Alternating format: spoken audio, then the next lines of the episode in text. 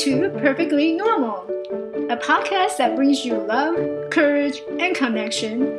And I'm your host, Michelle. I'm a life coach, artist, author, and pharmacist. I'm the founder of Elevate Life Coaching. It's a seminar and coaching company. Let's jump right into the show.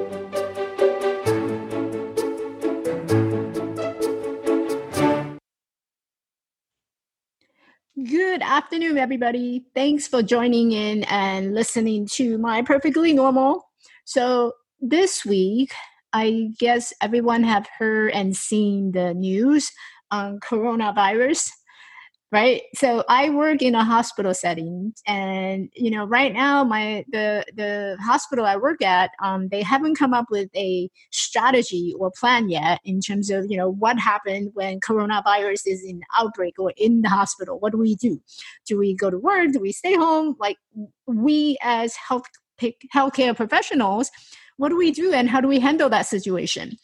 And what brings up the topic today would be fear so I kind of wanted to use this topic and and talk to you about fear.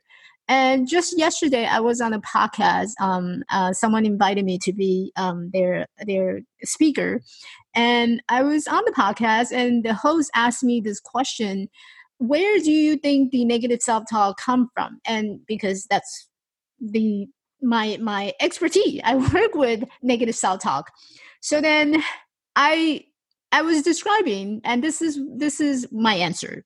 So, where does negative self talk come from? So, if you think back in our childhood when we were going to school or, you know, going to a new job or finding a new job and, and moving out and maybe getting married, throughout all our transition in our life, we somehow inherited a lot of that fear, that fear of being rejected, the fear of not being accepted, or the fear of just not doing well enough compared to our neighbors, compared to someone else. So we have that culture that is built based on fear. And where does fear come from? And if you think back, you know, perhaps you were watching your parents or your parents' parents, and and generation to generation, we carry these believes certain beliefs that we need to be in certain way in order to be successful in this life. So in order for us to be successful in this life we need to have bigger house. We need to drive a better car. We need to go to better places uh, for vacation. You know next door joe went to somewhere caribbean. So we have to be able to compete with that in order to fit in to the society that we live in. Because otherwise, we don't feel that we are connected to to everyone else because based on everyone else's standard this is what's going on and this is what's expected what's expected by our parents this is what's expected by our culture this is what's expected by our our standard that we have learned throughout in our entire life. And you know even just from a personal experience you know my expectation was that women need to look certain way and they need to have a figure shape right? So if i don't belong to any of the shape that i believe that i was expecting to be perfect to be normal then i don't belong in this world. And that was creating a lot of fear for me the fear of being judged and if you think about it, if you think about who created that expectation and who set up that standards and, and who said that women need to be in some kind of shape? Us. We did. People did. And we all created that fear from passing on to generation to generation. And now looking at the coronavirus, what do we see? We see a lot of fear. Like people are afraid of being in contact with someone who's just happen to have a sneeze. People are afraid of running out of food, so they go to the market and they start stockpiling at home to prevent themselves from hunger. And people are afraid of just expressing like do stop going to the supermarket. It's not something that requires you to to empty out the shelves so that no one else can buy any rice. I mean come on think about it. Are you preparing like a lifetime kind of crisis or are you just preparing for the 14 days of quarantine? So all you need is a 14 day supply. Can you eat 15 pounds of rice in 14 days?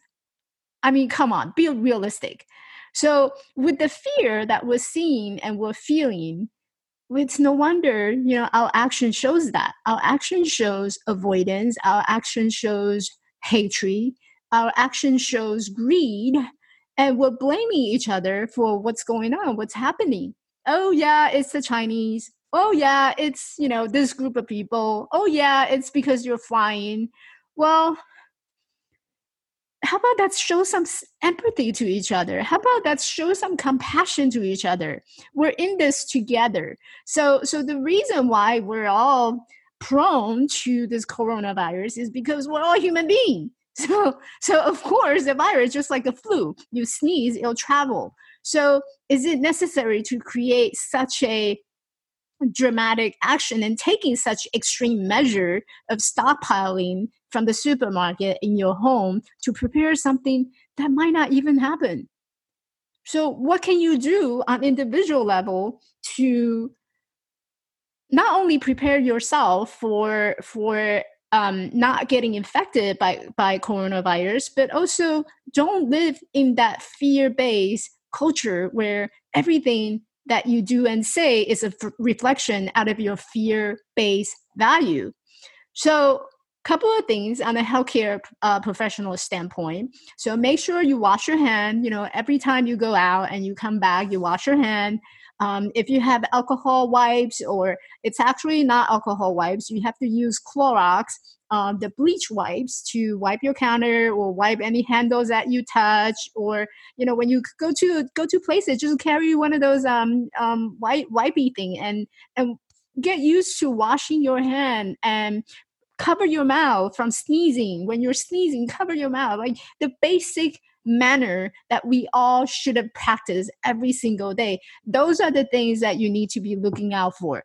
Not discriminating each other, not hating each other or another culture, and not bashing another culture's behavior because they're living based out of the fear culture.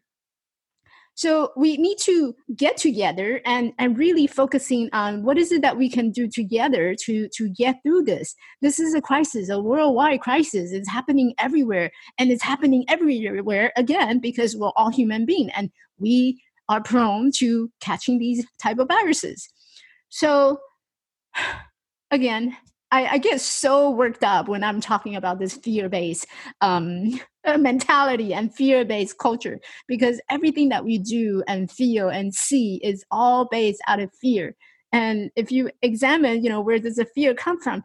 It's coming from generation and generation of practicing the same way. So my parents was actually, you know, ready to go to the go to Costco and stockpile. And and I had to be the conscious person and tell them, listen, you have enough food at home. You don't need that many and and we're not going to eat everything. So just relax and just wait it out.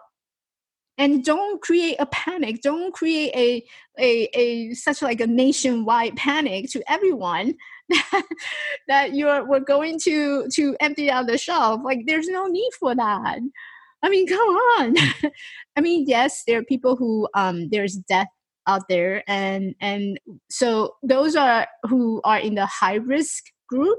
So people who are over the ages of 55 or 65 and children younger children um, those are the population that we need to protect and we need to care for. I mean if you're a healthy individual and you're working you're perfectly fine there's no reason for you to panic. And it is your responsibility to take care of others to make sure that others do not get harmed. And that's what creates the beauty in the in the humanity in this society that we take care of each other rather than you know just thinking about taking care of ourselves. So in the situation of the coronavirus what kind of precaution and or what kind of measure are you have you been taking at home? Um, how do you help each other and what action do you take on indi- individual level and also you know at work? So perhaps you're setting up example by wiping your desk every time you know you use it or even after you use it you wipe it down so that the next person can can relax and knowing that it's been sanitized.